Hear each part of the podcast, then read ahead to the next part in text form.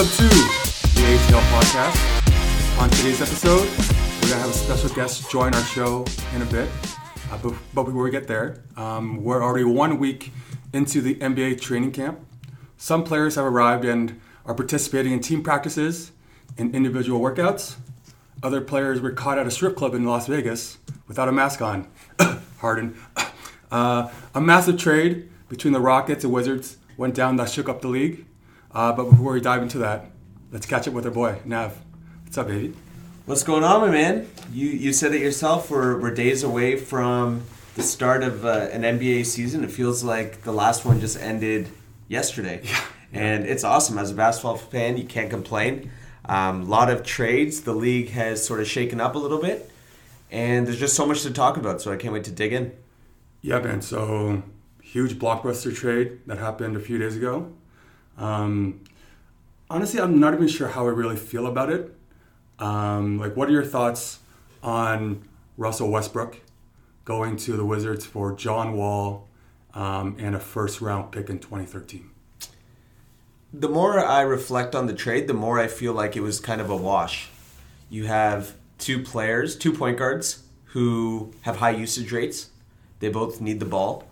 Uh, they they're playing with talented wings and Bradley Beal and James Harden who also need the ball, and I think both teams are gonna have to figure out their backcourt chemistry. They're both poor shooters for the most part. Yeah. They're both very athletic, very fast. So I don't really see why either team was excited about getting each player. I feel as though that roster wise and stylistically, both teams stay the same. I think the the Wizards came out like bandits on in this trade. One because you still know what you're gonna get from Westbrook. You're gonna get a guy that's gonna play with high energy, a guy that's gonna leave it on the floor 100% of the time, and he's been on the floor. He's kind of an Iron Man outside of his uh, his knee injury a few years back, but he's still a third All NBA player and All Star as of last season. Whereas John Wall hasn't touched or been on the NBA floor in almost two two and a half years um, with his, with his Achilles uh, injury. So you don't know how he's going to look. He's been out for so long. Um, a, lot of his game is dependent on his athleticism, his um, speed up and down the floor. And I feel like if you lose a little bit of that, it's definitely going to affect how he um, how he performs, how he drives to the basket. He's an aggressive player, uh, great playmaker, but just a step slower might change his game a little bit. Whereas I think Westbrook is probably the perfect complement for someone like uh, Bradley Beal. Uh, he does hold on to the ball a little more than than you want, but Bradley Beal is such a good spot up shooter, uh, such a great creator. Um, so I feel like they they complement each other really well. I think Westbrook is just a elite version of what John Wall has ever been. Like the best version of John Wall is what Westbrook is right now, from like my personal opinion. Um, someone who like Westbrook's gonna get you numbers. Uh, that might not accumulate into wins in the playoffs, but at least Washington has a decent team now with those two guys, with Davis Bertans, um, another guy that stretches the floor really well. That's going to open the lane up for uh, Westbrook. And yeah, there's so much question marks around John Wall, his recovery. It's yeah, been full, two full years since he's played a basketball game, and yeah, everything's kind of blowing up in Houston space right now with their superstar not um, attending any of their opening training camp sessions and practices. And now he's stuck in quarantine because he was out partying for for the weekend without a mask on. So a, a little trouble in paradise for for Houston, and it's been a pretty bleak looking off season for them with all the moves happening in the front office and uh, the player movement on their team. Yeah, I mean, just to to elaborate more on the the trade, I think with the Wizards, there's, you know, hopefully with maturity, Westbrook um, and Beal don't have the dil- dilemma of who takes the last shot at the end of the game, because Westbrook is notorious for wanting that opportunity, and with a guard as talented as Beal, hopefully he can sort of uh, give Bradley Beal the keys to that situation. Um, he gets to reunite with Scotty Brooks, which is True. great. Yeah, and I true. think one thing worth worth mentioning about John Wall is um, it's not so much about the environment that he's playing in, but he also suffered probably the mo- the worst injury you can have in basketball Mm. with the Achilles. Yeah. But I mean, organizations won't make trades of that caliber without their due diligence.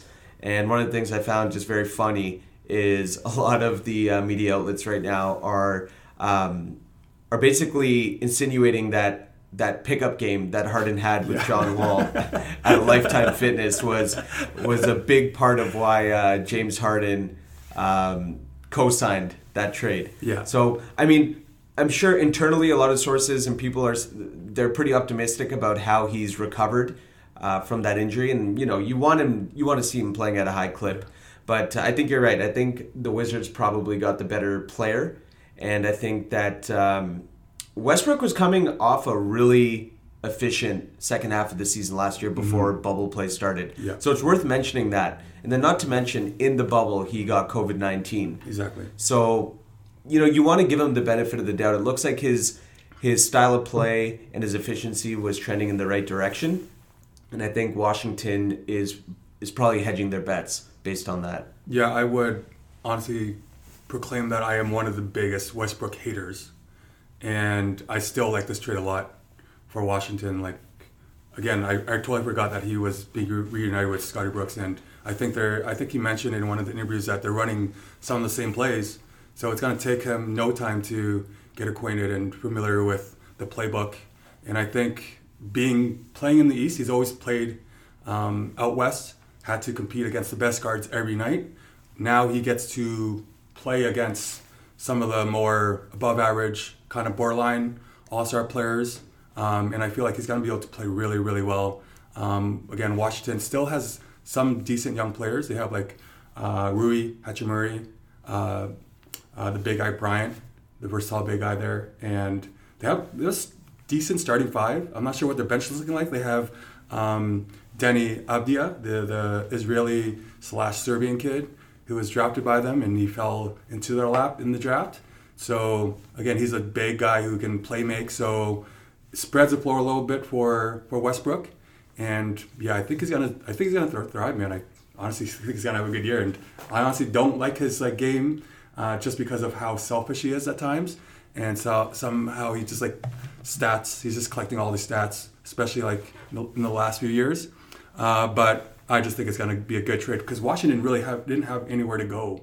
They were kind of stuck with John Wall's huge, contract, and they have similar contracts. They have two years left with like the same money, so it wasn't a big, big loss for uh, for Washington. Like they took on additional years or additional money. It was the same amount, like basically the same amount, same years. They just threw in a very heavily protected 20, 23 pick, um, which is probably going to be in like the top or like the bottom ten of the of the draft when when it comes to uh, fruition. So Yeah, and I think another thing worth mentioning too is um, there seems to be no love lost between John Wall, the Houston organi- or the Washington organization, and the Washington fans. In fact, anything that I've seen or read has said anything but the fact. You know, he had some really good years with Washington. Uh, they made it to the second round of the playoffs, I believe, a couple times. Him and Bradley Beal were for you know three or four years straight considered one of the top backcourt duos in the NBA. Yeah. And so it's sometimes you just need that change of scenery. And I think the Raptors experienced the exact same thing with Kyle Lowry and DeMar DeRozan, where you know they were. It was a broken record at the end of the day. Yeah. uh, the by the end of the season, they they kept having very similar success, and they couldn't get themselves over that hump. Um, so I think that it's important for Washington to double down on Bradley Beal and say you're our guy and chaperone him with a superstar of Russell Westbrook's caliber. I think it's going to do. I think it's going to revitalize that team in a way that just sort of gets some more wins, maybe gets them a little further along in the playoffs yeah, especially with the play-in tournament now. And I feel like, um, you know, if they get themselves in that seven or eight seed, um, I like their chances For in, a, sure. in a play-in tournament. They're For sure. experienced players, For sure. especially in in situations under pressure. Um, it's funny that you talk about, or sorry, now that we're on the topic of culture, you know, Russell Westbrook also joins a very short list of players that want to prove themselves after playing with James Harden. Chris Paul, yeah. Dwight Howard, Howard, yeah. Yeah. and uh, and now Russell Westbrook. And from what I've what I've seen right now, footage of him at training camp, it looks like Um, he set the tone. And Russell Westbrook's a hard ass worker. Yeah. And there's no one else that you want on your team to set the tone in terms of intensity, bringing energy. So it looks like Washington's actually started their first few days of training camp on the right note, whereas uh, the team on the Western Conference in Houston can't find their superstar. Exactly, exactly. So, on to that point, um, with training camp uh, underway, the season based two days uh, from or two weeks from now. Sorry, um, what are some of the teams that that you think are going to be at the top of the uh, the leaderboard in terms of regular season wins uh, for this upcoming season? Are we are we going to talk about James Harden at some point though? Sure, we will. Elaborate elaborate Sure. him on a bit. Sure, sure, no problem. Okay, I feel like we have to because um, his behavior and what he's displaying right now is is ridiculous. Yeah, we, we get back to that. We get back to that. All right, so two teams that I think I'm excited for. One, I'm excited because I feel like they have a really good chance of doing damage in the Western Conference. The other, I'm excited for because I don't know what to expect. Um, so let's start with the Utah Jazz. I feel as though um, they might. I feel as though they could be a top three team in the Western Conference this coming season. Um, they signed Donovan Mitchell to the extension. Yep. They got a healthy Bogdanovich, and they re-signed Clarkson, who had a low-key, very efficient shooting season last year. Yep. And I think that um, with those pieces, and not to mention Rudy Gobert, who a lot of people before the bubble even started um, thought that he'd be traded. There's a lot of rumors that him and Donovan Mitchell were on the rocks. There was a lot of uh, rumors that their chemistry was going to be an issue, and they actually had a very successful postseason. Um, they were a possession away from advancing. I know they blew a three-one lead, but they were a possession away from advancing. And I know that Gary Harris missed that uh, missed that layup, but they were a possession away. They they kind of fell short, just like the Clippers fell short. Um, but uh, I feel as though they have the continuity within their roster to to do damage, and they've always hovered around that four or five seed. Yep. And I believe that with Don- Donovan Mitchell taking the leap that he did in the bubble, um, regular season bubble play and postseason play, that they've sort of identified who their go-to guy is at all times. And I feel like you know sometimes you need a superstar like that. And if he's going to play like a superstar, um, they have what it takes to be a top three team in the in the West. Going back to the opponent that they played in the first round, the Denver Nuggets, I think they're going to take a huge step forward. What like what a great playoff run they had um, this past season. I think that's just going to give them so much more confidence. Um, they already have a two-headed monster in Jokic and Murray, um, two guys that play different contrasting styles, but they complement each other so well. One being more ball dominant, uh, guy who can shoot the lights out, but another one who again can spread the floor, but he's a mastermind. He's a beautiful, incredible passer. And now you add in someone like Michael Porter Jr., who has a season under his belt. You know, there's always injury concerns with him, but he played, you know, a good, good, good chunk in, in the bubble in the playoffs, and he showed he can be a spark plug. So he's probably the default third guy now without with um, Jerami Grant out of the picture, and they also have Will Barton uh, coming back from injury, uh, Gary Harris. Uh, so I think they have a really, really strong roster. Uh, Mike Malone's done a great job coaching that team up, and I think, yeah, I think Jamal is going to take a huge step forward. I, I, w- I would be surprised if he wasn't a an All Star caliber guard um, this upcoming season. Uh, he'll probably either, you know, be battling one, battling for that one or two spots uh, out in the West, or he will be a, a All Star depending on how they do in the regular season. Yeah, I mean, I'm always rooting for the Nuggets. Always Yeah. rooting, always rooting for Kitchener's finest. Um, the Nuggets had probably the most exciting uh, postseason performance, and I would say with with Jamal Murray consistently dropping 50, Yeah. coming out of his shell. I'm just concerned about what they lost. Um, they lost Troy Daniels, Torrey Craig, Jerami Grant, Noah Vonleh. Um, they added R.J. Hampton and JaMychal Green. Yeah. Um, but I don't know if, in terms of their roster, they necessarily got better.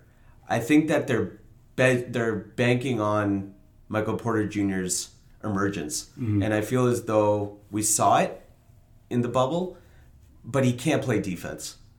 He's still a rookie, and he's probably still yeah. He just doesn't under this, understand the schemes. That's the thing. He's physically imposing. He's he can he's long as hell, and he's still light on his speed. He's quick. He's just kind of lost because he doesn't understand the rotations, understand the schemes that you know, and he's being thrown into the into the ringer right off the bat. Like he hasn't played that many regular season games, and you're asking him to, um, you know, be a scoring option on a playoff team that's contending in the Western Conference Finals. Yeah, It's asking quite a bit for a young guy who you know was hurt his first full year and just slowly getting back onto where um, where they project him to be. And honestly, I think he is the big X factor within the West with the next few years. Not just next year. They, they might you know they're they're still quite young, and the Clippers and the Lakers are still there. But you know, as, as LeBron gets a little older, Kawhi gets a little older, what's who's the next team that's up next? And I think it's them. I think they have two, Jokic, who is a top five, top seven player in the league, um, just because of his skill set, and Jamal being that great secondary complementary player who can score at will. And now they have another guy that is 6'11, KD light player that they can either bring off the bench or have him start at the three and just double up him and give them two, three years and see where they're at. Yeah, no, absolutely. I think the the the defensive comment relates to his ACL injuries, and it wasn't just one. There's been more than one, and so you know, with with defense, it's all about the lateral quickness, the lateral movement, and if he doesn't have that due to those previous injuries, um, then they're going to be in trouble because the Western Conference is the hardest, currently the hardest conference um, in the in the NBA. Obviously, that's starting to shift in talent with the East, but um, he's going to have to guard the NBA's finest night in, night in and night out. And everyone, and if you're going to be a top three team in the West, everyone everyone wants your head. Um, so I feel like their success relies on that man. The other concern I have about him is just his comments in the bubble about his his touches or um, or who what what number he is on the roster. He's the first option, second option, or third option. Obviously, um, when you're a rookie, when you're young, you can be naive at times, but he's got to buy into being that third option in order for them to be in or, in order for them to be successful. For sure, for sure. I totally agree. Um, do you have a team in the East that um, you think are going to surprise anyone, or you think they're going to play above um, expectations for the regular season? Um, I think the Raptors, to be honest, I think the Raptors are going to exceed expectation because I think they're going to have a similar finish to last year. I feel like they have what it takes to still be a top three team in the East. Uh, losing Gasol, losing uh, Baca is obviously huge in terms of veteran presence, playmaking, and defensive ability. But you know, I think guys like OG Anunoby, Norman Powell, and Chris Boucher are ready, ready to make a leap. And I feel as though we didn't really regress that much in our front court by adding Alex Len and Aron Baynes. and Aron Baynes. So I feel as though we have the coaching, we have we have the right level of coaching, and we still have a core to sort of keep us afloat in the East. So I think that they're going to surprise uh, media and fans the most because I feel as though they're going to be able to continue a similar level of success. Yeah, I think their front court play is gonna drop a little bit. It's just gonna be a different style. We saw in the playoffs when the, the Raptors were playing the Celtics, how much damage. Um, what's that? The uh, the Williams kid, the big kid, who was just so athletic, just so much more athletic than Gasol, just a little quicker off the bounce than Ibaka. And we saw that he put he did a lot of damage to the, to the Raptors, and he was a very uh, effective player for for the Celtics throughout that series. Um, and I think that's what Boucher having a elevated role. Um, Alex Len is going to be able to provide. Aron Baynes is going to be a great asset because he's going to be able to shoot, spread the floor, and just give Siakam a little more uh, room to facilitate. You know, we, we saw him struggle a little bit with the shot. Um, his confidence was shot a little bit there uh, in the in the later rounds of the playoffs there, and I think he's to have a huge uh, bounce back season. I know he had a really good, had a really strong um, regular season last year, but then when he got into the bubble, everything just kind of fell apart. So I think just with his personality, with his with his attitude, he'll either maintain the same level of play that he did in the regular season last year, or elevate a little bit now because he doesn't have to give up more shots to Ibaka or to Gasol, right? So I think even with the emergence of OG, I think OG is going to have a big, big year Um, he played really well in the playoffs. He was probably our most consistent player defensively and even offensively. Some guy that can just hit the three, give you 12, 14 points a game, and be the lead defender on, you know, the best player on the other team. And I think he'll have a big, big season for us um, coming up. I could see a prediction I would have for OG Anunoby is he's he's the runner up for most improved player. Oof. I feel like he could. I feel like he has what it takes. Boost, but at the same, but at the same time, I think what we can expect from the Raptors going forward is a more spaced out offense. Um, we're probably going to give up more points per game on the defensive Oh, yeah. end. Yeah, yeah. Uh, without Gasol and Siakam. Yeah, that's exactly where we're going to lose but um, a lot of their uh, effectiveness and their their skill sets. Is the, the defensive side of things. but I feel like we're going to score more points per game and probably play at a quicker clip. Mm-hmm. Um, probably won't play Lowry as much minutes per game during the regular season. Yeah. Um, and we're probably going to run like eight, nine guys deep, kind of like we did this season. Yeah, yeah, I like them too. So my my pick out of the East, I really like Philadelphia. I think I've mentioned it in our previous pod, but I just like everything that they've done so far. Um, and I know there's rumors that they're looking at trading for Ben Simmons or trading for Harden, throwing Ben Simmons in there. But honestly, if they're able to keep Ben Simmons, keep Embiid, they've added Morey, they've added Doc, they've added uh, Seth Curry, they've added Danny Green. Great shooting to that team now. They also sorry Terrence Ferguson too. So they have a strong, strong uh, supporting cast with those two guys, and they're still so young. I, I think we forget how young they were. They've only been a really solid team in the last two, three years.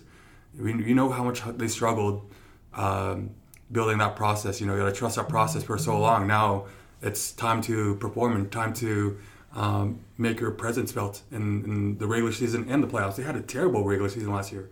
They couldn't win any games on the road. So maybe without the the fans um, at these other arenas, they might be able to pick up some additional wins.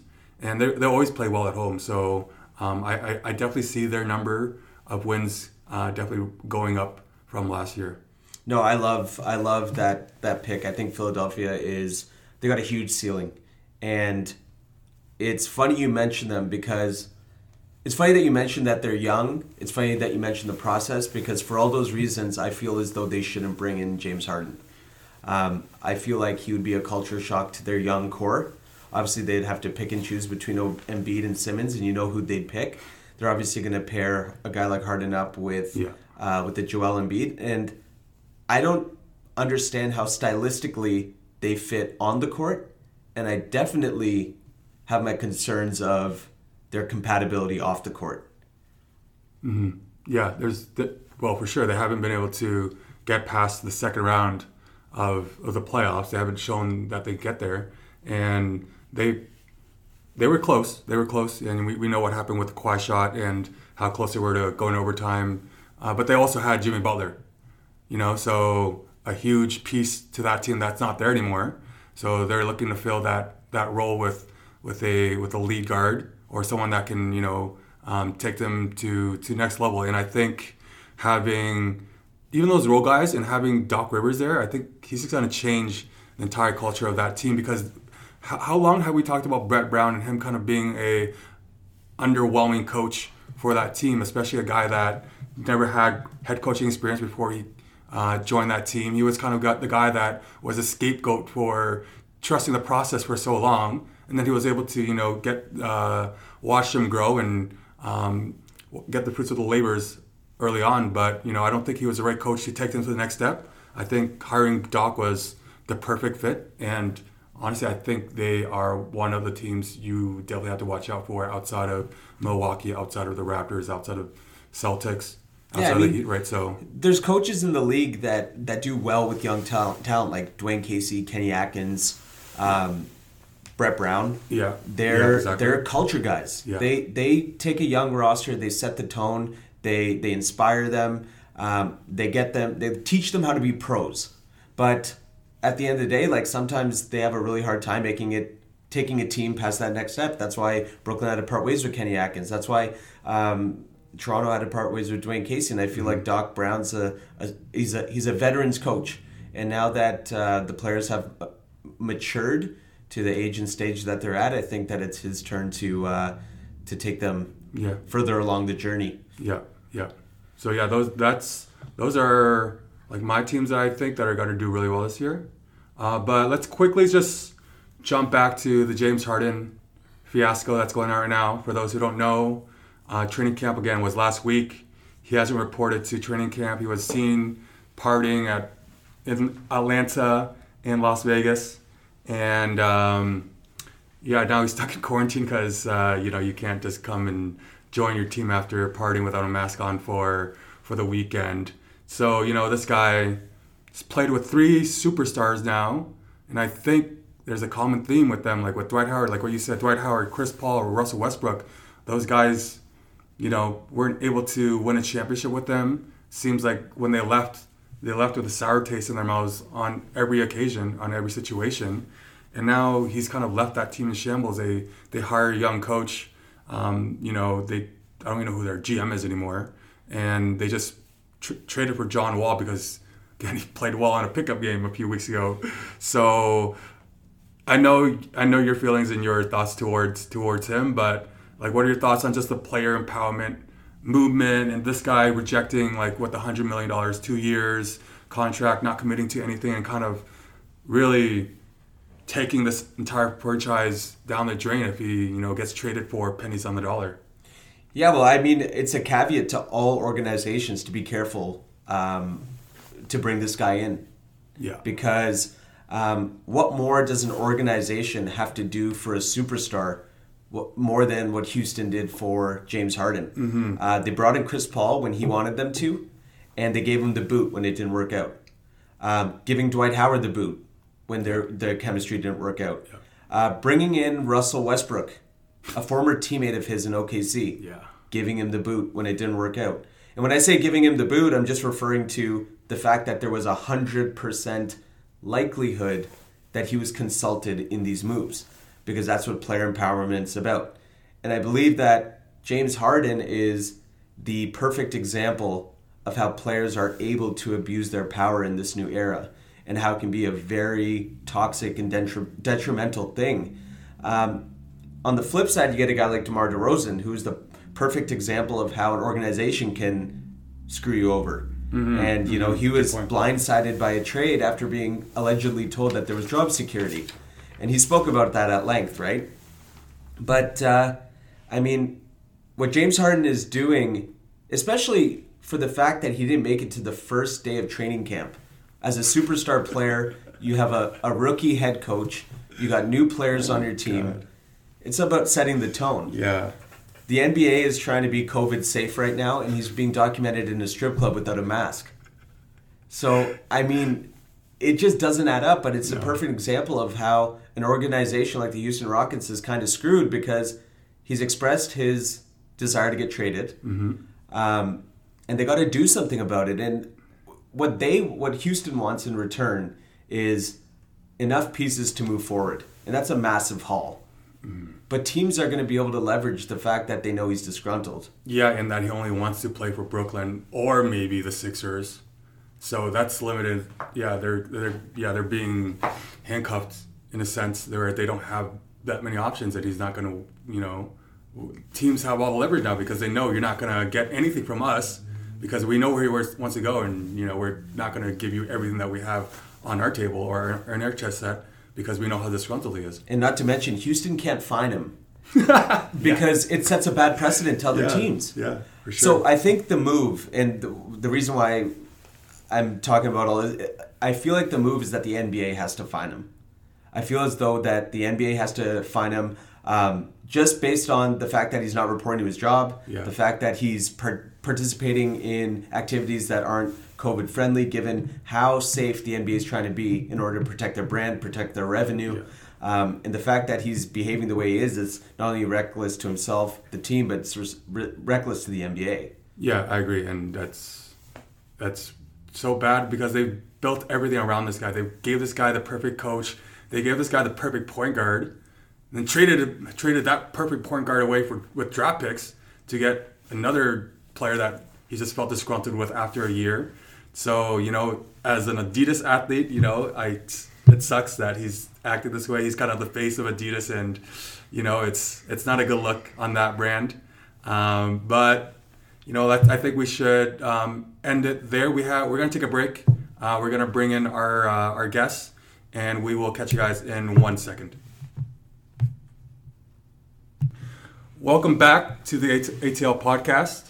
Our special guest has arrived into the studio, and we're ready to roll. Um, he's a founder and lead trainer at Never Stop Basketball, an assistant coach um, at Wilfrid Laurier, specializing in player development on the men's nas- or men's basketball team, and most importantly, a soon-to-be father who's expecting a baby boy in a few months. Nick, welcome to the podcast, and thanks for joining us today. Nice to be here. Uh, got lost on the way apparently, but that's all right. How are you guys doing? We're good, man. We're good. We are episode 21. We've done that many. Yeah, we've done 21 in the last probably six, seven months. So yeah, we're getting getting used to things. Yeah. You're you're our second guest. We had Dale on. Oh. We had Dale on as what was like it, a- like finance guy? no, we just had him on to kind of give give his thoughts on like the bubble and everything. Yeah, so With the breakdown of the salary cap, maybe. no, maybe I'm sure Dan knows all he probably he probably know it in and out. But how how you been? How's how's Beth? Um, everything's good right now. Yeah, no, honestly, like everything is really good. We're just waiting around for another two months. That's how. That's when the baby. Yeah? February Wow. Do you have guys have a date? uh, 18th, but who knows? Who knows, yeah. Yeah. So I've got. See, the f- funny thing is, actually, I was talking to you yesterday, and um, I've got a camp that I'm doing now in for Athlete Institute, Yeah. and one of the days is the 23rd. Ooh. So I've got some. close. Yeah. Now, basically, it's as long as it's not on the 23rd that it's born, we're good. So how have you and Beth been preparing for for this little boy that's coming into your life now? Like, Honestly, I don't know. Like, I mean, we've just been taking it like week by week, just giving ourselves tasks. You know, like we know what we we know what we're supposed to end up at. Like my brother had a kid, just turned one actually, so a year ago, and it was nice to see the things, the steps that they took, and what they what kind of the end goal was, and what it looked like when the baby was born. So we've just taken that and just worked backwards from it. yeah, Um, so yeah, we've got stuff every weekend. It's kind of oh, we're doing this, we're doing that, and and part of the with COVID, it's there's been a lot of extra time for me where I don't have as much basketball training due to gym closures and yeah, and, and you know going in and out of different different zones and stuff. Um, so I've had a lot of extra time in the evenings to to do things, like Yeah. to either whether it's around the house or just going out to buy stuff that we need. And, cool. But yeah, I don't know. Mentally, I don't know. I think it's one of those things where when it happens, it's you just take it and go. Nice. Yeah. And Beth doing okay? Yeah, yeah, very well so far. Um, no issues. Knock on wood. Yeah, and your family, Yeah. everyone's doing. Yeah, everyone's healthy. Everyone's doing well. Um, No, that's good. That's all that matters. yeah, yeah, Same exactly. No, it's true. It's true. Yeah, it's funny because, in a way, you know, they always say that you know during a crisis there's an opportunity.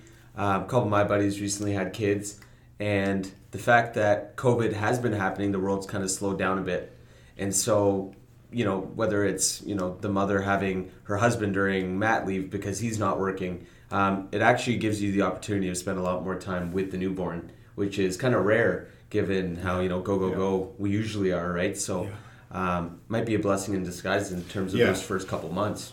Yeah, yeah. I, I think it really, it, if people are you know financially okay and they don't have that kind of stress to worry about, I definitely think there's.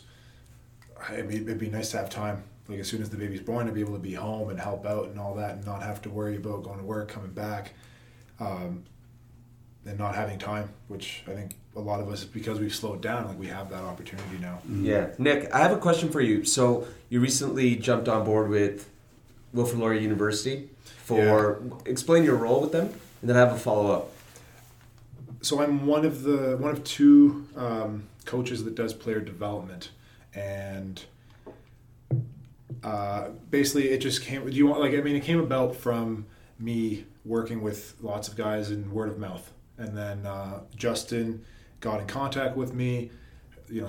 Just through Instagram, followed each other, and that's one of those things where like it'd be awesome to talk about later. The, those the communications you can make through um, Instagram. But yeah, we communicated through there. He uh, it was an interesting thing because he had me in, you know, to one of the practices, and he just basically asked me, "What's your philosophy on training?" and it kind of put me on the spot. And you know, there's not much you you, you don't make anything up. You don't lie. You're not trying to uh, sell the guy anything. You just tell him this is this is kind of what I do, and it, it aligned with his approach and mentality. And I think that was kind of why, um, like how the offer came about because the way that I want to train players is the, very very similar to the way that he believes in training players. Um, and so it, right away we kind of we we hit it off in that regard. Yeah, and what is that? Because right now, like you know, we grew up in an era in basketball where, um, you know, there were camps and there were programs and they were limited, and right now with the internet, we we're actually like just before the start of Yeah. the viral era and social media, um, and now there's there's training philosophies, programs, and celebrity uh, trainers left, right, and center. So as a as an aspiring athlete, if you're growing up playing basketball, your head's on a swivel because there's just so much information. So how do you consolidate all that as a trainer with with your university athletes? That's the, that's a million dollar question. I feel like um, to answer your question, I'll, I'll just I'll talk I'll expand a little bit on what you know what you're talking about. Let we take it back, you know, 10, 15 years when we were all playing. Uh, take it back another 30, 30 years before that, and we've already seen that evolution from. Um, we started. We were playing with YouTube, and I still remember, you know, watching TV, and there'd be better basketball with like Mike Bibby, and that that was like the only place really you taught you saw skills. Every single camp um, was the exact same, and camps were usually social. It was like send your kid, they they'll make some friends, they'll have a good time, and then they uh, they come back. And so for me, I, I started noticing through a couple of years of coaching um, that the skills were still a little behind, and there there was a gap. Um, like there was a gap between even our generation because the one thing I saw with us was we we were like we were just stubborn in wanting to get better, but we didn't necessarily have the places to go to figure it out. Like our idea of getting better was like, hey, let's eight of us go to Rim Park and play a four on four. Yeah. Like our idea was getting of getting better was just do what you do and play and you know some kind of innovation will happen and maybe you'll create a new move or you'll you'll create something new. So I, I always think back to that and then you know you talk to the older guys and kind of their stories and um, I felt like we missed a huge um, a huge part of being able to like being shown how to train. And so when i when i think right now with kids um, to consolidate i think that's the, the best word to consolidate that information you have to look back on what were your successes what were guys around you what were their successes and what did they come from? Um, because sometimes it, it you know there's i was just talking on the phone with a local coach and um, we mentioned how the hardest things to, to train are the things that were natural to us as players. And and so that's why it, to consolidate you have to go and pick pick brains pick brains pick brains and have a mentality but that's very like a mentality of training but that's flexible. And the the best way that I can explain it is the more you become a, a blueprint kind of trainer, the I want to say the worse it becomes, because you're losing you're losing kids left and right if they don't fit into your your kind of plan. So to, to me, I've got you know a philosophy of that I believe that training, you know, purposely works, uh, purposefully works. That you know high reps works. The consistency works. But then after that, it's every single player that I work with gets different. Like they, they get different training, and and I think that's kind of my mentality. So applying it to um, applying it to a university level, it's it's the exact same, I would say. And then you just have to add in that it's a little bit of a higher level than the usual high school part. So you see, okay, well, what are the what are the different components or the different difficulties that they're facing at that level, and slowly try to adapt um, adapt to it. So so with the the OUA like the winter season basically being canceled, what what's your role now? How do you how do you interact with the players? How do, are, is it still stuff that you can do in the gym, or how is it working right now? I'm I'm kind of out of that. So out of that right right now, it, it, it keeps changing with the different zones, right? So we go from one time being able to have the whole team in the gym with coaches to going into red zone where it's guys are able to work in groups of three, And so at that point, it's okay. Players are coming in on their own, and they're trying to. It becomes difficult because they're guiding themselves. You know, you can't have another coach in there with them. Um, you can't do physical, like anything with contact. And as soon as you take away that contact piece, um, I like to think that you're really only you're not enhancing your skills anymore. You're just maintaining, and and that's that's I think that's the big thing right now is guys are maintaining, and my goal is or my my job is well within this time frame what are the aspects of basketball that you can work on?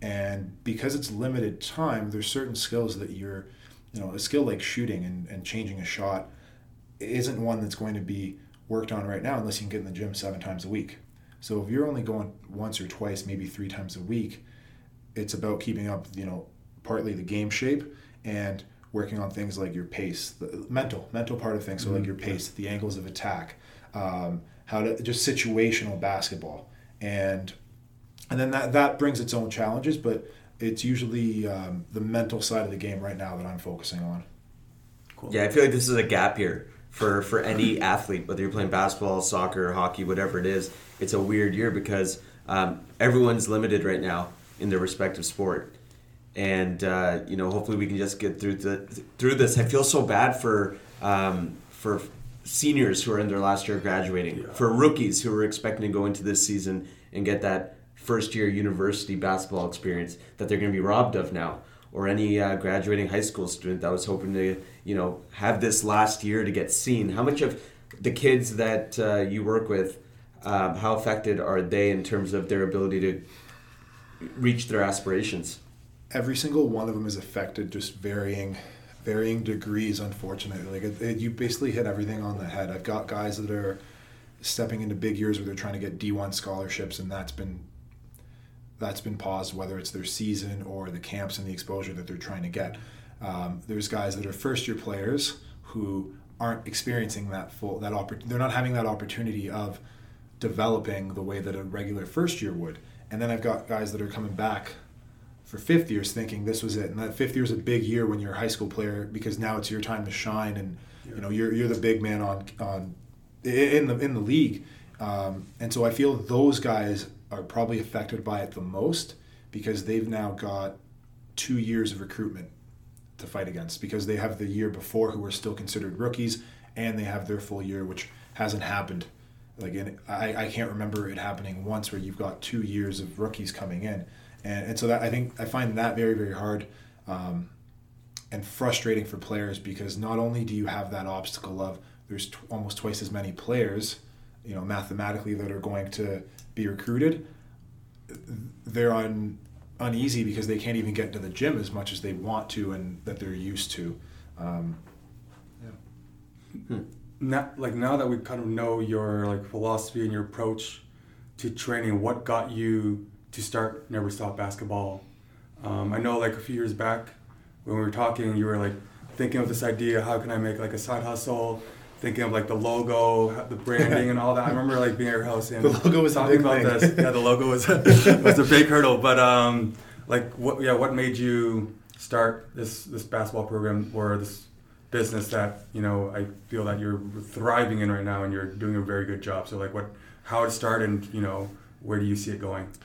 Uh, I, I think it came from two places, and the, the first place was just my own experience with with basketball and how I, I made a huge jump with my ability um, when I be, when I finally trained with somebody that was a good trainer, you know, somebody that knew what they were doing, and my my game exploded after that, and it was the first time in my life um, where I just thought, oh, you're not as good as you know as you are, you can become better. You're like you're not limited by it. Like there there is a lot that can be worked on and and that started opening my mind up. And after that that was about I was 17 years old. And after that I started looking at everything else um, differently especially with basketball because I said okay you can apply that you can apply that. You're not limited by who you are.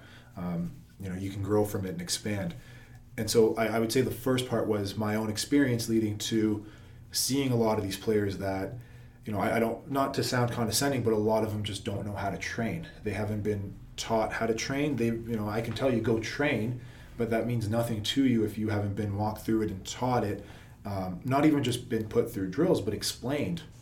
You know how how things work to to improve you, how many reps need to be done, uh, you know, stuff like that. And the second part was, I mean, the second part's it's kind of twofold. It's it's more it's a personal thing for me because I want to uh, I want to give back and I want to prove that I'm good at it. And, and it, the reason when, we talk, the reason it took me so long to get to the point where I was like, I was okay with, with doing it was I couldn't be half in, right? Uh, before that, I was still, like I was still training. I'd, I'd come back from Europe. I was thinking, do I want to try again? Do I not want to try again? And as soon as you're in that mind frame, it's really hard to let go of, you know, you can't hold on to your career and expect to, um, and, and dedicate your time to somebody else's, right? Like you can't do that. So you have to either choose. And, and I got to a point when we talked where I said, you know, my career's not like it's not happening. So now I can, okay, what's next?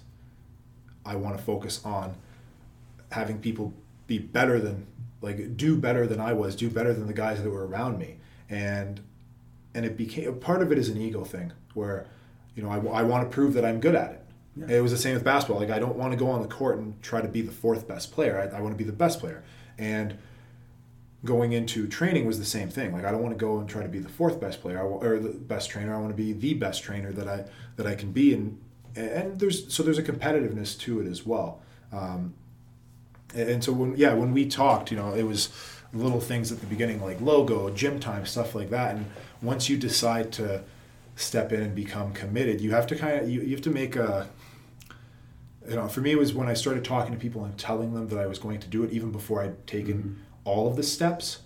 Once you start telling people, it's kind of, oh, I'm now I'm being held accountable. You know, they know about what I want to do. I really need to uh, to to push through with it. So I would say, yeah, the top two reasons were my personal experience and realizing how much I could help, and then the second part of just wanting to improve guys' careers and, and help them get to as far of a level as they wanted to go. So, how, how many guys do you have um, kind of in your program right now, and like what do you see um, your business growing into, let's say, in the next few years, and how do you yeah how do you plan to project that? The right now is a it's a very very hard time to you know say I've had this many guys. I don't like to think of um, guys in my program. I, I don't I don't look at it that way at least. Okay. I look at it as like uh, and it's and it goes back to what Nav was saying with all of these, with all the trainers out there. You know, you don't say that's my player like he's in my program.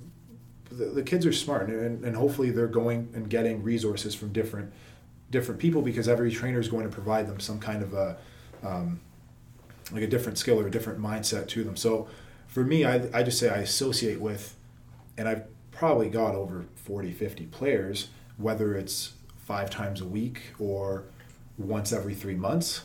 I just to me it's it's the same as um, you know the rest of life. It, you build connections and then you hang on to them, and so we I might have a I might have one person that we work out in the summer and I don't train them again for eight months or nine months or ten months because they're gone and they come back and it's like hey they you know they ring me up can I, can I come train with you perfect and as long as it's you know I always say as long as it's mutually beneficial I, I, I can I will continue to work with uh, with anybody. Cool. Yeah. yeah, I just have a question with regards to like the landscape in general, and it's a it's a pretty vast market, the player development, especially when you factor in the internet. Oh yeah. Oh, and yeah. there's a lot of trainers yeah. and there's a lot of programs that don't have the player's best interest in mind. Mm-hmm. Um, we again going back to what we were talking about earlier, sort of connecting the two. We grew up in an era where um, our circle was only so big, and I feel as though players now have whether it's prep schools whether it's institutes, whether it's all these resources online, they're being sold the end result. And it's not so much about being good anymore as a kid growing up. It's so it's sort of more about getting seen. And I, that's how I feel at least. So maybe yeah, just shed light into it because um, you were saying, you know, what expanded your game when you were when you're an aspiring basketball player was, um, you know, you had a trainer that that expanded things and expanded your mind. Um, with social media, I feel like kids' attention spans are lower. So how is it? How is it? How is it? What's it like training this generation of kids? And what are some of your frustrations? And what do you have to say about sort of the emergence of AAU, prep school, institute, stuff like that, where kids are being told, join this program and you'll get seen or get exposed and you'll go here? This answer is going to be like 30 minutes long. Yeah, no, I know. It's, it's, it's loaded, but it's, a, it's an amazing question because it, it just, this is a conversation I have with parents, with coaches, with players, depending on if they can handle the conversation. And so first, I think first thing I think you mentioned was the exposure part. Um, from grade nine to pros, guys are worried about exposure. And, it's more so at the, like that AAU level, that high school level. There's guys making decisions based on the team that they're going to play, not whether it's the right decision of coach, role, players, skill development, but they're going to be in the biggest tournament, so I'm going there. Um, and, and, and so that, that exposure part is really, really big. I, I think it's a negative, but at the same time, it, it, there's a lot of positives to it because guys are going further places than ever before. Like there's more and more Canadians going places. Um, so when you talk about the end result, I want to say more guys are achieving that end result. However, more are also being misled and not achieving it. Yeah and and so it's it's a little bit of both where yeah it's, it's both it's it's both that the players are getting to D1 and then there's just as many getting stuck at you know in JUCOs getting stuck at prep schools shelling out 30 grand for a year and then you know there's guys there's guys that aren't starters in a high school team in the region that are going to go and pay 25 grand somewhere else to not play at the next level either. Right. And and so I guess with that being said, when you're training an individual one on one, is it hard to convince them to buy into this brick by brick approach in terms of like adding tools to your toolkit? Or is it difficult because they're so fixated on, um, you know, getting to that school or? D- depends on the player. It, it, depends on the player. Like there's there's guys that are one, one of the easiest guys I have as far as training is probably the highest level one as well, and what's amazing with him is he doesn't question. You and it reminds me of myself because I was very. You tell me what it is, I do it. I trust you. Yeah. And that's why I'm coming to you. I trust you. Other guys, you have to build that trust level. They need some kind of a breakthrough where they go, "Oh, what he's saying is, it makes sense." So, um, sorry, I think I lost lost a little bit of your question there, but yeah, to get guys to buy in, um, it, it's it, it's different case by case, and so some guys will buy in right away. Other guys take some time because they want to see, and and that's where I, I have one of the biggest problems is because if you don't buy in until you see results, you're not. You, it's going to be hard for you to see the results because you haven't bought in. So it's kind of like which is going to happen first. Mm. Um, and, and, so it, there's with with that there's a lot of like ups and downs, like in the season as you know, where guy players are more vulnerable, and when they're more vulnerable, then they'll go, oh, you know what, things aren't working out. I'm willing to change something. When things are going well, all sometimes harder to uh, to adapt and, and change something about their game. Yeah, no, that definitely answers it. And again, just another thing you mentioned parents, and I can just imagine how tough it'd be dealing with parents in this generation because, um, you know, sports specialization is so big now, and parents want to put their kids in the most expensive because they most expensive program because they feel as though that's going to provide the best results. Yeah. Um, so I could see them being a demanding group of people as well. And and the, the parent stuff goes back to like even with what Tuan was saying. I think you mentioned you know where where do you see me going? Kind of like what's my what's my goal? And to me, it's relationship building, and that's one thing I think as a player, um, I was blind to because I just thought if you're good, you're good. That was it, right? So I didn't think about relationship building. Not that I was a like difficult ever, but it was always about if I'm better, that's good enough. As a trainer, you start seeing that, you know, the relationship sometimes is more important than because a lot of these guys are not going to go. Some might not go CIS, some might not go D1, some might not go pro. So it's what are you building outside of basketball as well with them. And the, a lot of parents want to know that um, you that you're a good role model to their kid, and they want to know that you're in it for their best interests. And and I've been very, very blessed that, you know, whether it's through my own process of how I vet players and, and parents, that I've had just great relationships with everybody that I've that I've worked with. Yeah. You know, with what with what Nat was saying earlier, with like these internet basketball trainers like DG Sackman, Drew Yeah, yeah. Jordan Lawley. Um, I know you're trying to utilize more social media, more Instagram to show footage of your runs, to show footage of the skills you're doing. Yeah, yeah. Um, like, how do you plan to continue using that that platform to kind of give more exposure to um, to your own business, but then also to the kids that are part of your program? Uh, great question, and I I try to I try my best with it. There's no like there's no formula. the The biggest thing that I've noticed is if your intentions are, you know, if your intentions are good, then the players will, especially on Instagram, they'll repost your stuff. Exactly. Yeah. and so that that becomes the big part of it. Now it's a, it's a huge learning curve. So for me like doing this for two years there's you just you do things and it fails and you think this is going to be amazing and it fails. Then you do another thing that you're just like i'm just getting through it in like 10 minutes and it's like oh it did really well. So players want to be highlighted. And that it comes down to that. Players want to be highlighted no mm-hmm. matter if they're bad or if they're good or if they're great they want to be highlighted. And as i've realized that i've gone away from teaching as much through my instagram page and i've really gone to i'm going to highlight these players as much as possible. Because it, it's just a, it's a very it's a snowball effect of i highlight a very good player and he you know he reshares that another one or two players want it now they're like oh you know what he trusts him and so I, we talked about this early on when we said people show or people see value in just by looking at your instagram page right they see value in your ratio and it's, it's stupid stuff but they see value in your ratio and they attribute it to you they go he must be good because of that ratio forward, yeah. he must be good because this player is reposting a story. And that took me a while to realize, and I don't particularly love it. I don't like that part about it, but it's kind of a necessary thing that, that you have to do. Um, I try to do it with the right intentions of, you know, I want to highlight players. So th- there's a lot of time where, you know, I, I have conversations with guys after I re, like I'll, I'll reshare something and then it, it ends up being a 30 minute conversation about the highlight that I reshared because we're breaking something down. And, you know, to me, it, it, it like that kind of stuff is probably for the player, it helps build even more trust. Like it helps build even more trust. And he's going, you know what, like this person, like he's, he's trying to highlight what I'm doing. He's helping me with my game. And now he's breaking stuff down with me as well.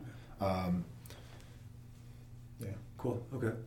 Um, and I know, like, I know so many Kobe fans, and I know there's so many people that love his mentality, his his play, and you are the biggest Kobe fan I know. Like, like you you're you're up there.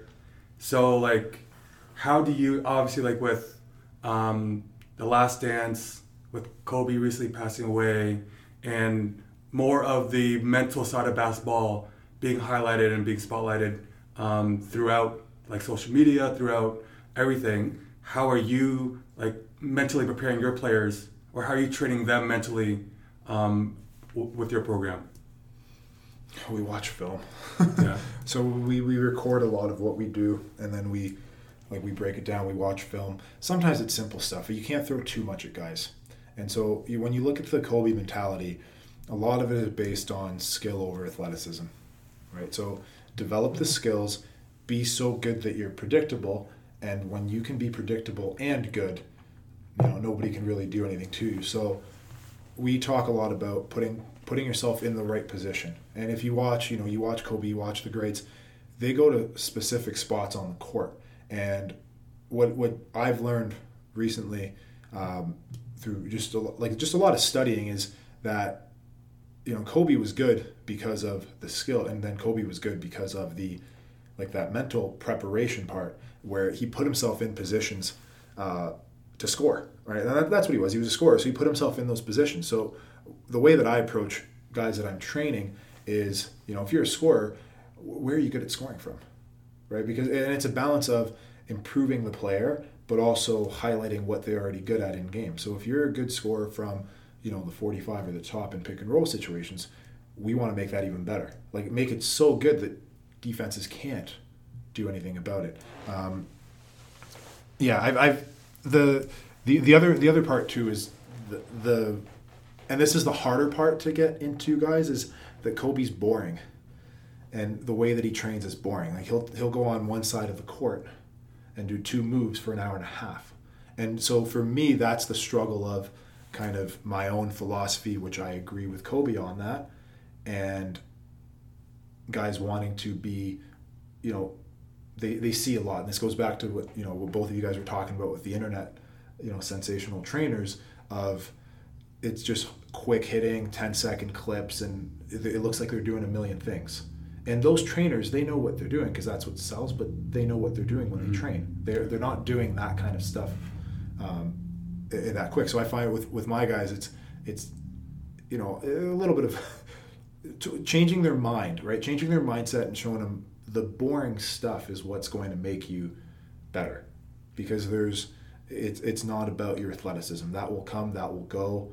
You can improve it. But if your brain is ready for situations on the court you're going to you know you're going to put yourself in positions you're going to put yourself in in and your sorry your team in positions to score you know to win to play to play better basketball. And, and I think that's what a lot of coaches now with the game developing are more and more of them are looking for that. And um, the, the the Kobe mindset I think is as bad as it sounds. I think it impacted a lot of people after his death, where yeah. they looked at it differently because they go, "Oh, he like he did what in with you know in arts or visual arts in yeah. two three years? Why? Well, because his his way worked. He immersed himself in it after, um, and the, the same way that he did with basketball. It was I'm giving everything I have to basketball right here, so that when you're coming in for an hour and a half to train, that's that's where your focus is the entire time, and uh, it's a fun part to work with guys, like to, to build that focus, and uh, you you compare, and you're like, oh, you know, there's 15 and 16 year, year old kids that are mentally, you know, they're still maturing, and you would say they're immature, but only when comparing them to a 23 or 24 year old. When you compare them to our generation and other generations, I'm sure of the same age, they're way further ahead like a, a lot further ahead. Yeah, honestly, when I was like playing basketball in high school, I never thought of the game mentally. It was always like doing drills, always making sure that I was in shape, but I never took time to meditate, never took time to um, just, you know, be in my own thoughts and like attack the game mentally. And yeah. that was never, um, never taught to me. It was never like a big topic that was brought up during you know during co- like with coaching and everything. So that was never anything that I personally um, looked into. Um, but now I see it everywhere. You know. Yeah. Yeah.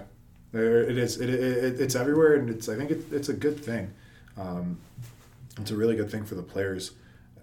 The the um, the only neg- negative thing I, I see to it is we go back to like what Nav was saying, where there's too much, and now they don't know where to focus. Because if you know, we go back and we had, you know, you shoot, you dribble, you pass, you rebound. And even when we, you know, we learn to perfect specific things. And, and you can go back to like our, our friend group and with every single guy, you'd be like, oh, this is what he did. Like he was exceptional at this. Um, I, there, I find now the only downside is that guys don't have as much of like perfecting because they're jumping from one thing to another to another mm-hmm. to another and that kind of goes in with Nav's you know attention span thing but they're jumping around more and more and that's why I think it becomes even more important to have that like that mental focus back. But you're right that they're on a they're on a different level with how they think the game. Like we didn't. Yeah we, like, we didn't we didn't break it down. Yeah it's funny like how do you how do you um, control a generation of athletes that are addicted to dopamine hits, rapid dopamine hits, to master the boring and focus on their preparation. Um, but, you know, if you can, and that's just, you know, once you develop that teaching style, um, especially with the amount of positive information that is out there, if you can teach kids how to cultivate the right things, um, I mean, there's no better time to be an athlete than now. No, there's so many tools. So it's like even even as a trainer, there's no better time because it's so easy to you know to look at somebody else and you might not agree with 100% of what they're doing but you can see it and you go i'd like every part of it except you know one little thing and i'm going to change that to accommodate my player i'm going to change that to you know and just modify it a little bit yeah so circling back to um, your point on how networking building relationships, connections um, have been such a crucial part of your business. Um, do you have like a mentor that you that you've been going to? I know you've been working with Mano Watsa and his his sons at his facilities. Like like what like do you are you seeking out a mentor? Do you have one right now? And how do you feel like it's been able to help your your uh, program? Um, I have many mentors. It's you know I, I take I, I take and absorb from anybody that I can. If I think that they're onto something or they've got you know uh, something that I can use, I absorb it and I and I I connect that back to building the relationships and holding on to the relationships because then there isn't any kind of oh he stole this from me. People are a lot more willing to, you know, even if it's an idea, they share it with you. But if you have a great relationship with them and then you use it, now it's they've passed it on. If you don't have a good relationship, that passing it on turns into, you know, they took it from me or they copied what I did. Um, I've been very lucky that I've been around. Just, I mean, I, I I've been around positive people that have. There's a couple of parents um, that have helped me more than I've helped myself in situations through connecting me with with people. Um, there's been a couple of players that have like the the you know the stuff with Justin and Laurier came about because one of the players that I was training um, uses their gym over Christmas break, and she or she she's was in France at the time. She's back right now for a little bit, but she wanted to train there, so she got in contact with Justin. Said I'm going to bring out my trainer after. I was out, he'd watched some of the stuff that he'd done, and then he talked to her about connecting with me. Um, so I, you know, the that that relationship part to me is really important because if you do well for people and you help them with their goals, and that, that's the big right that goal setting. If you help people with their goals, then you're part of the process, and they trust you, and they'll recommend you to the to the next person.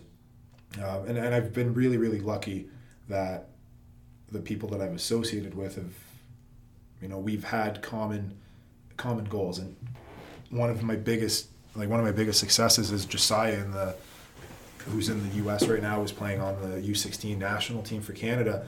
Um, and when when I talked to his mom when we first met, you know, they didn't know me, I didn't know them. One of my friends who teach who was a teacher at his school just thought, hey, you really should work with this kid.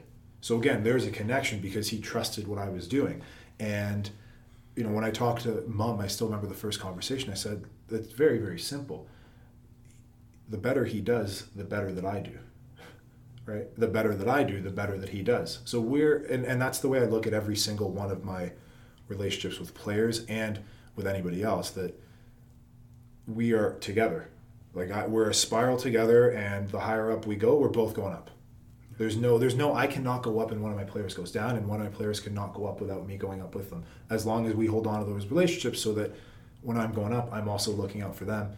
When they're going up, they're also looking out for me. And I think that, you know, that trust and all that, as much as I talk about that relationship building, it still comes down to is the coach helping me with my skills? Like, is, are they making me better? Because the, the trust will break down and guys will slowly drift away if you're not actually helping the game. You can be the nicest player or the nicest trainer and and be connected with them and love their family and all of that. But if you still aren't helping them and improving them, they'll slowly, you know, disassociate from you. Cool. So how's your game evolved? Are you still playing a lot? Are you like doing drills with these guys? Are you playing runs and five on the last or? the last month, I don't know. When did we go into red? That's when I kind of stopped. Yeah. Uh, before that, I've got a couple of guys that we. Um, I told them, I'm like, you know, I still like to work on my game, so instead of doing a training, they'll just train with me. So there's there's two guys that, and again, it's they live close by to the facility that we use, so we go and we train in the mornings, and usually that is not a training for them. It's not like we're we're not. We're just going and competing, and you know, they're it's one of the uh, one of their opportunities where they don't have to worry about listening and and, uh, and paying attention. It's just I don't know. You get to you get to just go through drills, and I think you learn from that because now they're you know they're not being trained through that, so they can step away from it, walk away from it. I hope that one day if they if they enjoy it, they go, oh, you know what, I learned some stuff while I was doing that. I could do some training as well. Yeah. So as far as my game, I don't know. It's I, I, I we had we've had a couple of runs uh, like in the recent past, and uh, you know, I tell the guys, I'm like, I watch and I know that I can get to any, like, I can get to any spot on the court Yeah. because of the pace, the angles, the like the body positioning, strength, and stuff. The hard part's putting the ball in the net, and that and that's that's what goes quick. Like it goes quickly if you're not if you're not in the gym working on it. The um, and it goes back then to my training philosophy of getting shots up is pretty easy, but once I teach you how to get to spots, how to attack places, how to fully be in control, then the only thing left is to get your shots up, and your your game will will get better from it. Yeah, Absolutely. Well, so much of what we talk about on this podcast is NBA related, and you know, as a as a hoops fan and someone that follows the NBA closely, I'm assuming still, Yeah. you still Yeah, follow the NBA yeah. pretty Oh, yeah. closely. More and Um, more now with like the, where I'm getting into. Yeah, yeah. So, teams, players, who do you like to watch? Who are you excited about watching this season? So that's two. And say third, if you're talking to a player and you want them to admire a certain person's skill set in the Mm-hmm. NBA, who's that player? I know it's I know it's position dependent. Yeah, but- it's it's position dependent, but there's always the same kind of attributes to it. Um, I, I I work with guards mostly, so one, two. I'd even consider the three these days. It's basically a, just a bigger guard. The skills are the exact same. Um, so I'll, just to to answer those questions, my you know my philosophy is to teach you, and it's a funny way, but I tell this to a lot of guys: is if I can teach you to play like a forty year old and like a good 40 year old when i in, when i add in your 20 year old athleticism you're you're going to be the best player anywhere you play. So now that'll probably give you an answer of who do i like watching in the nba kyle lowry.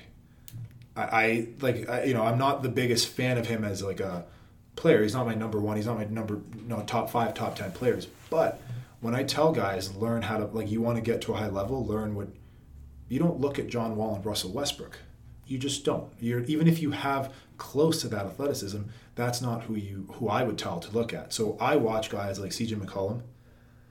Um, I like I like Victor Oladipo, but again, there's just a lot of athleticism there, so it, it masks and it can hide some of his deficiencies. CJ McCollum is not overly athletic, you know, NBA standard. He's not an overly athletic player. You know, Kyle Lowry, Fred. I was talking to you know somebody I think yesterday about you know Fred because he's you know, he's six feet, maybe six one, and he can score on guys that are six five, six nine, seven feet.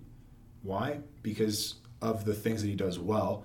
You know, he knows how to attack angles. He knows how to use his body. He knows he knows how to finish and shoot. But I like to talk to guys about watching those players because that's the reality, right? That's the reality of most players, whether they're in the U.S. or Canada.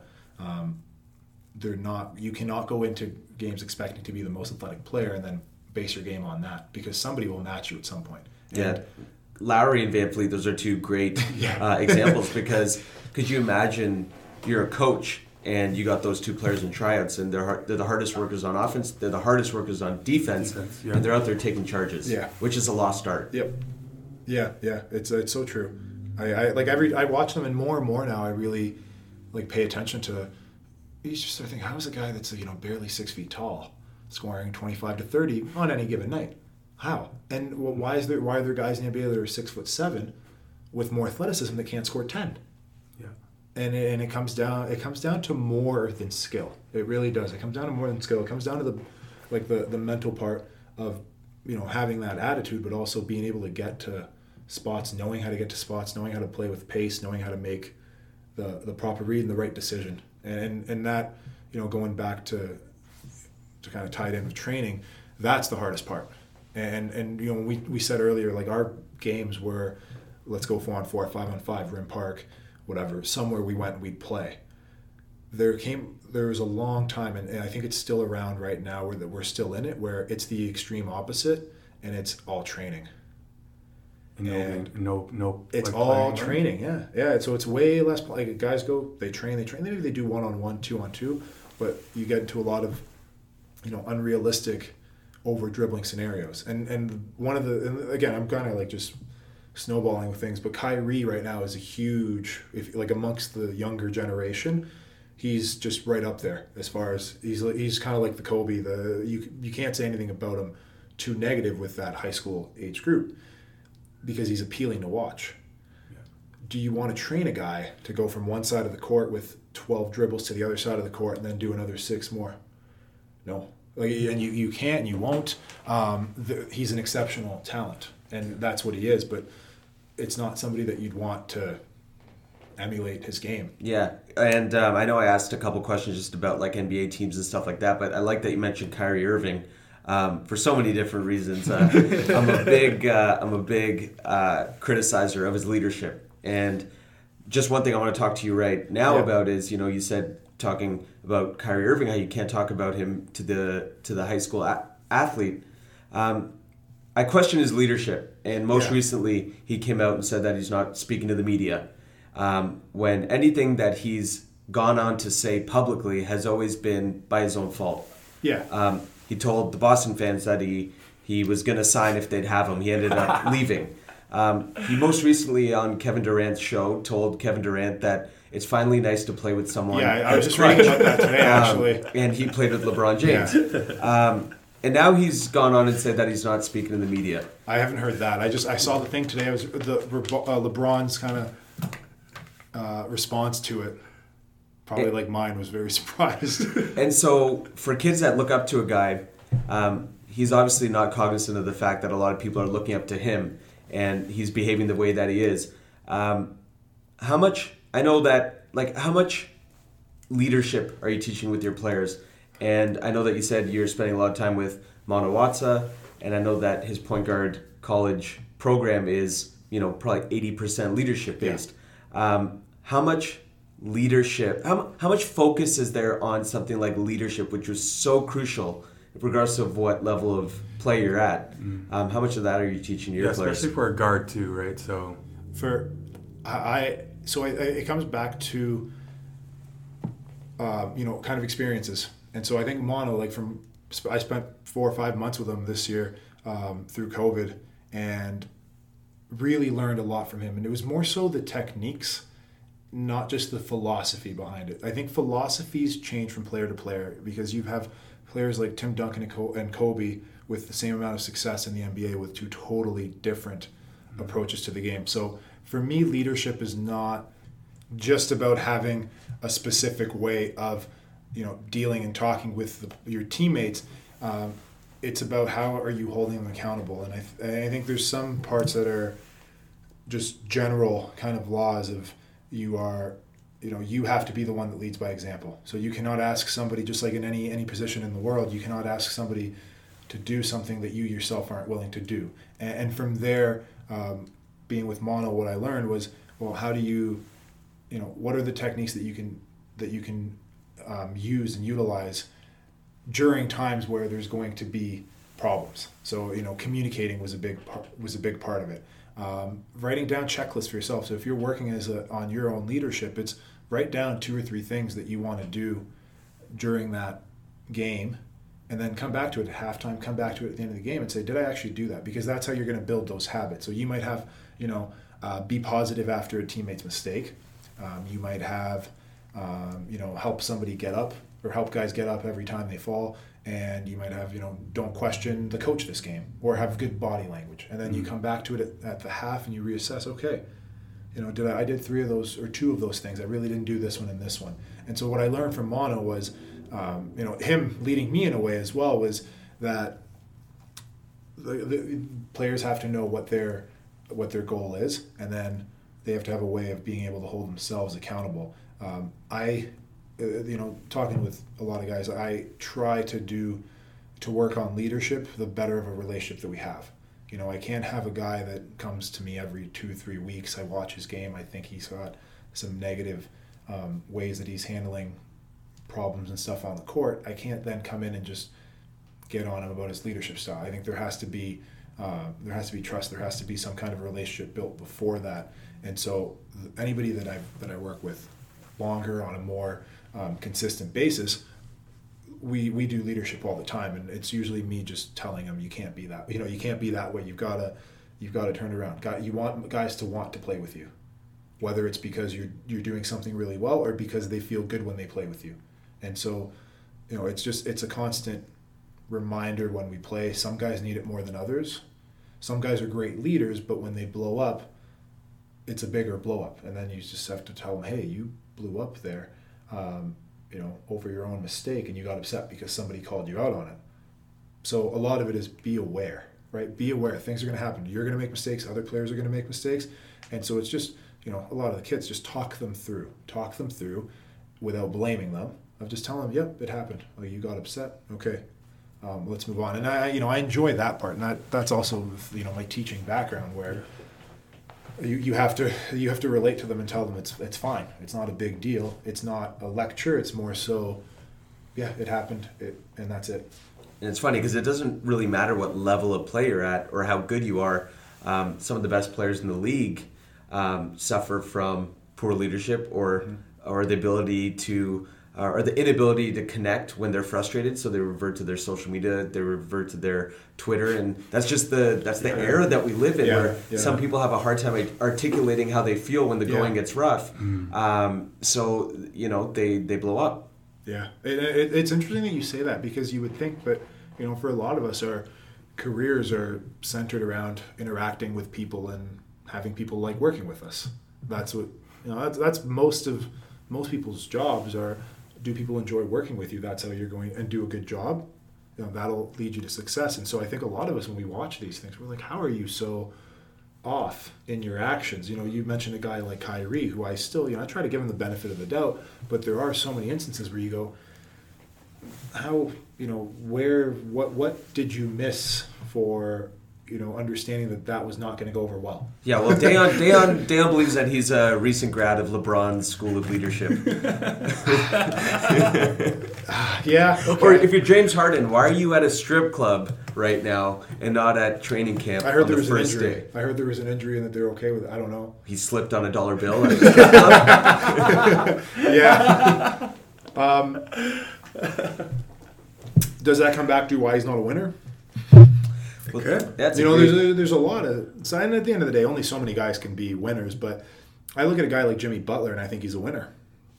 I don't know why he hasn't won anything, and I think he's, he's a galvanized teammate. But and, and, you know he's in Minnesota, and I gave him the benefit of the doubt. He was in Philly, I gave him the benefit of the doubt, and then you know he gets to Miami, and it's like okay, there was a reason I was giving him the benefit of the doubt. Like there was something about his leadership you know style and maybe it needed to get to the right situation because I think even great leaders need people that are that want to follow. Right? Well, it's funny we talk about the we talk about the Clippers in this podcast, and one of the things we said was um, they blew a three one lead, but they had arguably the best player in the league at that time mm-hmm. in Kawhi Leonard. You know, the reigning Finals MVP, yeah. and you know what got them over that hump was when they went flat and Paul George was cold. Um, people were looking at Kawhi as yeah. he's the player that gets coddled. He's the player that gets load management. He's argu- he is their best player. Yeah. And therefore when the going gets rough, you look to your leaders to exercise leadership and that's the one void that the Clippers have yeah. that they haven't really figured out that I think is going to hinder them next season as well. And, and I think you can be a quiet, you know, you can be a quiet leader like Kawhi when your game is on. Guys will follow that. Mm-hmm. But it's then you're dependent on one thing. You're dependent on your game going well. And there's so many instances in sports where guys are having one of their worst games. Like I remember Kobe game seven against the Celtics, six of twenty four. Yeah. And you would have never thought like you watched him play and you're like he's he is going to will his team to win. And how do you teach that? Right? Like I I, I really there's some some some stuff like that where you where you struggle. One of the conversations I had today with again the coach I was talking to earlier was how do you get guys to play hard. And usually that's a sign of leadership. There's no, if, if we look at the, the best leaders, one of the traits is always that they were one of the hardest workers on the court. And it, like or Kyle on, on the Raptors championship team. Well, see, that's why I think Kawhi was so successful mm-hmm. that year is because yeah. he had Kyle Lowry yeah. and Serge Ibaka in the locker room. Kawhi in San Antonio never had to worry about leadership because no, no. he had Gregg Popovich, Tim Duncan, yeah. Tony Parker, and Manu Ginobili um, Kobe Bryant. You know, I um, I never I wasn't like diehard watch Kobe every night, but one of the things I observed from the big picture was he might not have been the best leader in terms of you know teammate every yeah, single yeah. year, but he always had the Derek Fishers, the Robert um, yeah, you know, oh, players like that. So sometimes you need to put those more vocal people around the talent. And you would so. think Pat Beverley he's a vocal guy, but I guess just not in the right, I not in the right way. It's not don't- I don't directed in the about right place. He's vocal. He's vocal enough. Yeah, so I think uh, we should wrap it up. Now he's been in the shop for almost 12 hours, so I think we should uh, try to let him go home. Uh, but Nick, thank you so much for uh, joining us and giving us your time. Again, congratulations on the uh, expected uh, baby, and you know, Thank you. best of luck with everything with that. And uh, you know, we'll catch up whenever. But again, thank you for thank you for your time. Thank Thanks you. a lot, man. We'll have you on again. Yeah, for sure. Most Thank definitely. you, thank you For guys sure. for giving me the platform to Yeah. just talk a lot. I appreciate it. Yeah, I can't Alright, wait so to yeah, listen to it. thanks everyone for listening, and we'll catch you on the next episode. Peace.